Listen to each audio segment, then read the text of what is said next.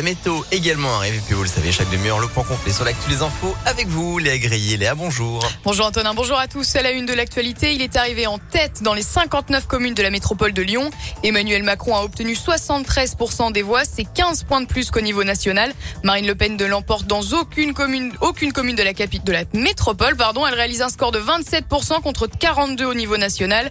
Et derrière ces chiffres, il y a des différences importantes entre les territoires, Léa Dupérin. Oui, et ce que l'on peut dire déjà, c'est qu'Emmanuel Macron réalise ses meilleurs scores dans les communes de l'Ouest lyonnais, mais aussi dans l'hypercentre de la métropole, comme à Villeurbanne et à Lyon. Mention spéciale pour le premier arrondissement qui a voté Macron à 87%. Dans neuf communes de la métropole, le chef de l'État a dépassé la barre des 75%.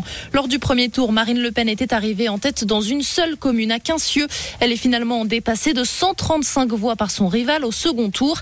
La candidate du Rassemblement national progresse malgré tout et réalise des scores importants au-dessus de 40% à Jonache, Corba, Fézin, Satonnécan, Nyons, Dessine, Grigny ou encore Givors.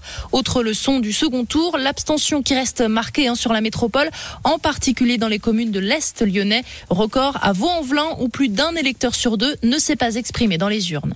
Et l'abstention qui s'élève en moyenne à 28,27% dans la métropole, à peu près au même niveau qu'en France. Deux personnes victimes de piqûres lors d'un concert de rap vendredi dernier à la halle Tony Garnier. Deux personnes auraient été piquées avec une seringue. L'une des victimes a été agressée, a ressenti une piqûre à la cuisse, mais n'a eu aucun symptôme selon les faits rapportés par le progrès. Une autre personne, un jeune homme, a également été piqué. Il est tombé dans les pommes. Des traces de GHB auraient été détectées. Pour rappel, de nombreux faits similaires ont été recensés un peu partout en France. À Lyon, aucun cas avéré n'a pourtant, euh, pour l'instant, été détecté.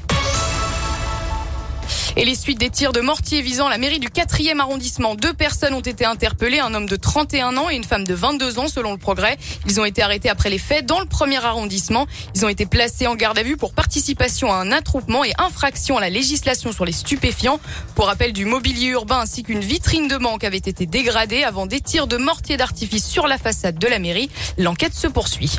Et puis cet incendie hier à Collonges-Mont d'Or vers 18h30. Hier, l'entrepôt de 400 mètres carrés d'une entreprise d'élagage a pris feu. Quatre engins de pompiers ont été mobilisés afin de maîtriser l'incendie. Personne n'a été blessé selon le progrès.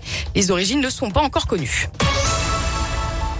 Et le dernier Conseil des ministres aura lieu jeudi, prévu habituellement le mercredi. Il a été reporté d'un jour. Il pourrait s'agir du dernier Conseil réunissant l'actuel gouvernement de Jean Castex.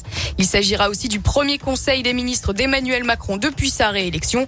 Le chef de l'État qui planche actuellement sur la composition de son futur gouvernement selon des sources gouvernementales.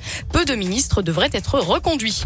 Et on termine avec un mot de sport et du basket. L'Asvel devant son public ce soir à l'Astrobal, une semaine après une belle victoire à Châlons-en-Champagne et dix jours après son dernier match à domicile. Réception de Pau ce soir et ce sera à partir de 20h30. Et on vous a